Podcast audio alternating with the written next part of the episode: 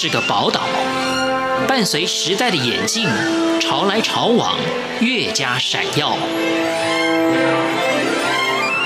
欢迎收听《潮台湾》，发现台湾的美好。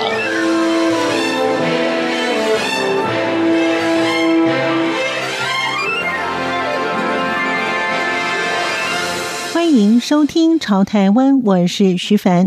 各国都有学神，而 Scott Young 算是蛮夸张的一位。从量的来说，他一年就完成了 MIT 四年三十三门的课程，并且全数通过期末测验，这并不是一般人能够做得到的。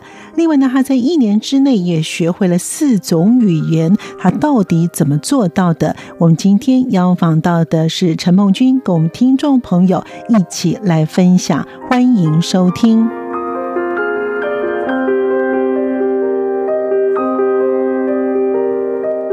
陈梦君与我们分享，他到底是如何办到的？哦，这说来也是很很特别哦。嗯，主要是他是出于他自己对呃资讯科学的兴趣啦。嗯嗯。那那他那时候呢，他就想说，哎呀，我要去上。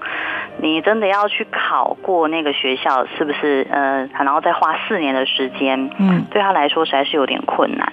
所以呢，他就另辟蹊径哦，他就发现说，哎，其实这个资讯科学 MIT 啊，他在线上现在都很流行那种线上课程，嗯，然后呢，他就有发现说，哎，资讯科学里面呃的大部分的科目，其实都可以在他的线上课程找到。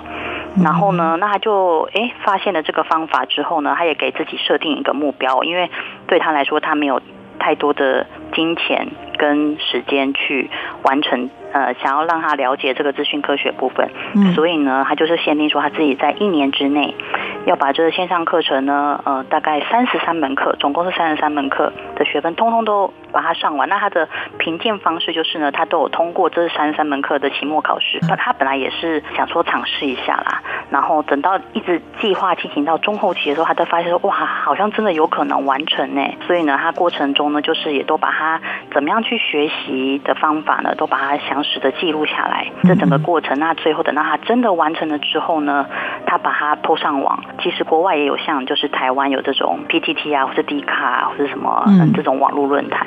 那他也是在英文世界的网络论坛 po 上他的计划之后。就一夕成名，对，就声名大噪，因为一定都觉得资讯课程这种是很很困难的，对呀、啊，对，那他他怎么可以在一年之内，就是把 MIT 整个四年三十三门学科的这都涵盖，然后都把它完成，通过期末考试。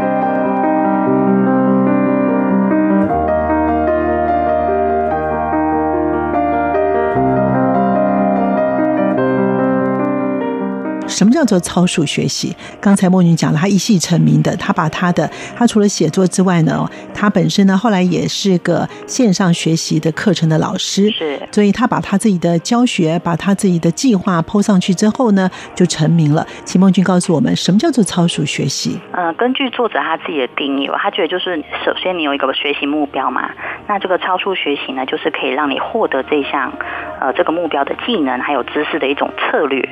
那呢，它有两大特色，一个特色就是一定是自主性，就是你你自己想要去学这个东西，你的学习动机。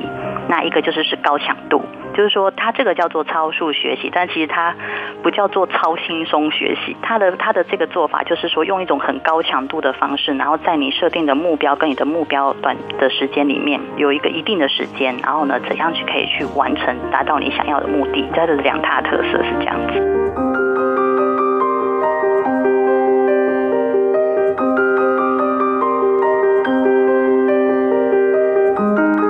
至于为什么要学超速学习呢？陈文君也说到他的想法。但我觉得他里面有提到一个例子哦，我是蛮印象深刻。就是说，有一个从建筑系毕业的学生，他出来之后，他完全没有办法在建筑师事务所找到工作，因为呢，他们都说，哎，因为他们可能在毕业之前都会完成一份就是专案嘛，里面可能会有一些什么建筑草图啊、它的设计图啊什么的。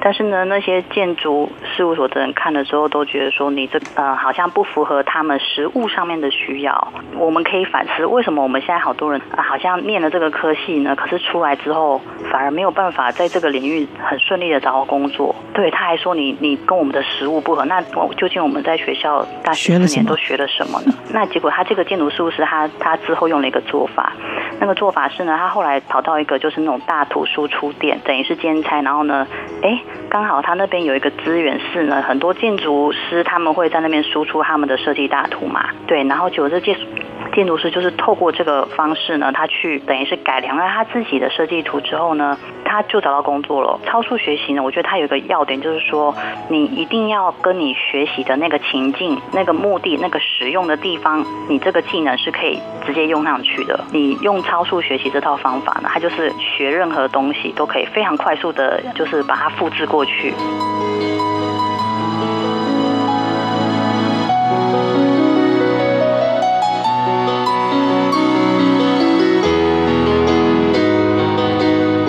超速学习呢，有九大法则，那这九大法则它有没有优先顺序来学习呢？它有。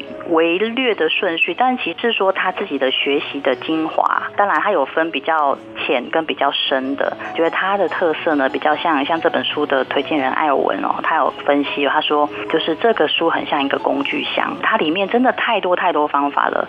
如果你是一个对这类学习书有兴趣的人，那你呃也很有系统的把它整理起来，就像一个小工具箱一样。你等于是你今天他也还帮你的学习分类哦，学习有分像资讯科学这种，好像是比较你需要。那种比较抽象概念，那也有一些比较是很像你要去做出一个呃实际的成品，那种比较或者是说说一个外语这种比较具体的，它还会帮助你说你可以先把你的学习分类，因为不同的学习它可能还会有接下来还会有一些不同的策略。九大法则的话，有一些我们听有听过，有一些没听过，嗯，像是有听过，例如说你要怎么专心嘛，专心致志，那或者是说哎你要怎么样加强记忆的方法，那还有就是你要怎样去保留记忆，反复操练，然后还有一些比较没有听过的，像是说后设学习。那后设学习就是说，你要怎么样去设计一个学习的蓝图？就是说，你要学习如何学习这件事情，这个还蛮有意思的。然后或者是说，像是你要培养学习的直觉，这个也很很有意思。就是说，他的那个直觉是说，他可以这个直觉就是你有一定的经验累积之后，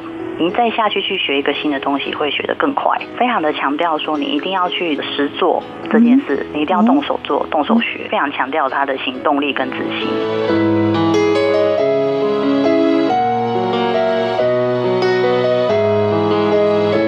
他如何学习多种的语言呢？陈梦君说：“像我们一般人最常学的外语的经验来说，为什么有的人，例如说上语言学校，或者是我们在学校学了这么多年英文都没有办法？像他自己的一年学四个语言的挑战方式呢，就是呢，唯一原则就是这一整年他都不能说英文。他学西班牙他就去西班牙，葡萄牙语他就去巴西，对，学中文他是去中国，然后学韩文是去韩国，这样把一年切分成这四个部分。然后呢，他就是他说。”说很好玩哦，他第一天去西班牙的时候，就两个金发美女来跟他问路，还是跟他攀谈这样。但是因为他跟他的他们两个一起旅行了一年，然后他跟他朋友已经说好了不能说英文这样子，所以他就只能看着那两个 就是金发美女离开这样。他说虽然说他们的旅途开始好像看来很不顺利，但是他说成果非常的好。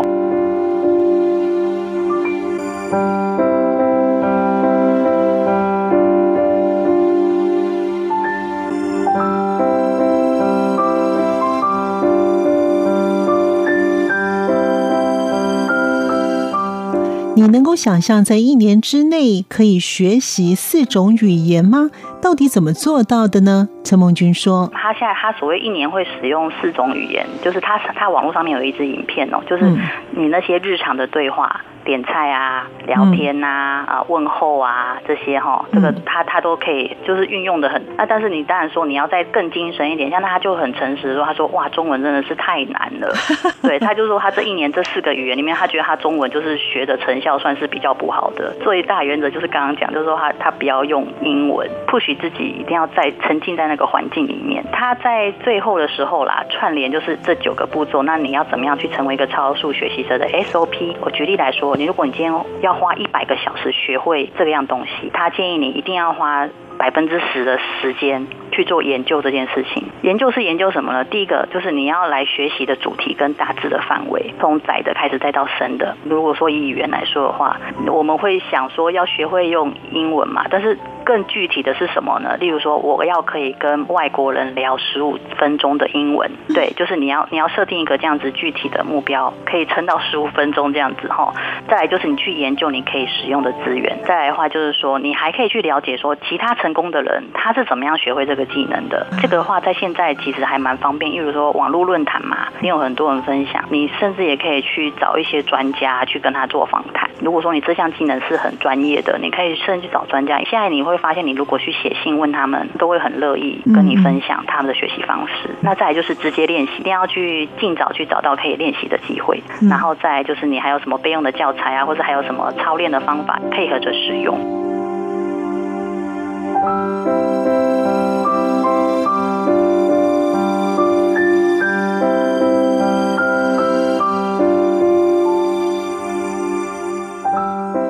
所谓的后设学习需要什么样的动机？如何来设计蓝图呢？陈梦君说：“他在设计这个蓝图的话，第一个你可以先把你要学这个东西分成三个部分，一个是概念，一个是事实，一个是程序。概念的话就是写下来你所有需要了解的事，你要学习这个目标所有需要了解的事。事实的话就是写下你所有需要记忆的部分，你要学要记起来的部分。”就是你不用太强的理解力，你只要记忆的部分。那再来的话就是程序，就是呢，你去写下你所有需要练习的东西，所谓的操作。学会一项乐器，那你就是多操作就对了。骑个脚踏车，多骑就会了，对不对？挑出这个最难的部分，然后呢，再去找出相应的工具，想办法去克服这些难点。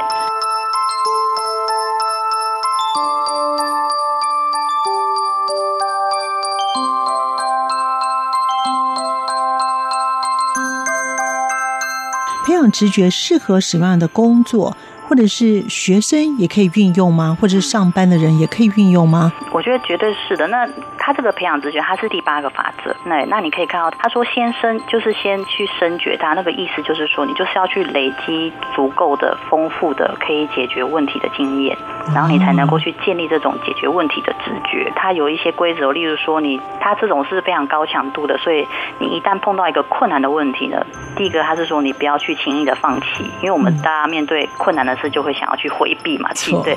但是他就说你多逼自己一点点，也不用太逼。例如说，那我再做个五分钟或者十分钟就好。对，就是这样子，就是这样一点一点这样逼自己。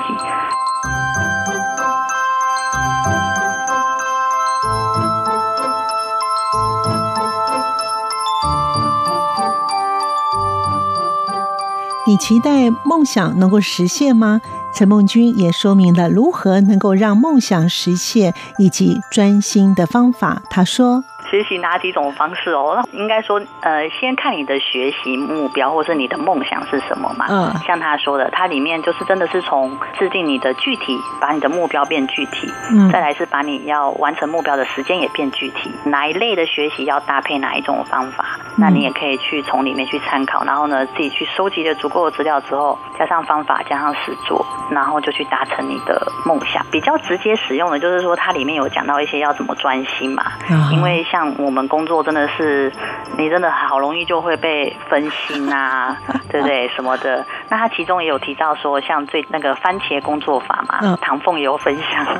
所以他说，你就是做二十五分钟，休息五分钟这样，或者是呢，你会觉得很累，那会很习惯性的想要拖延，也是一样。他他也是说，因为你的高强度的意思就是说，你就跟自己讲，就是先做个五分钟、十分钟就好，就是有点像我们说的万事起头难，我们就先开始。那或者是说分心的来源呐、啊，你真的是你手机有没有关机啊？或者是说你还你要用不同的工具去学习的时候，或者是说去专注的时候，你会发现哪一些方法你比较容易专注？这个的话就是你自己要记下来。这也是学习方面，我真的是觉得说他怎么样跟你演示说那些人他怎么样去找一个跟真实的情境完全一样，或者甚至非常贴近的情境，你就是把自己的整个沉浸在里面去做这件事情的那种行动力。大部分的人真的都会很停留在只是想，或者是只是研究那个阶段。但真的是很重要的，就是你要去怎么样去精熟那项技能的这个这个部分，反而是很很多人没有去投入去做的。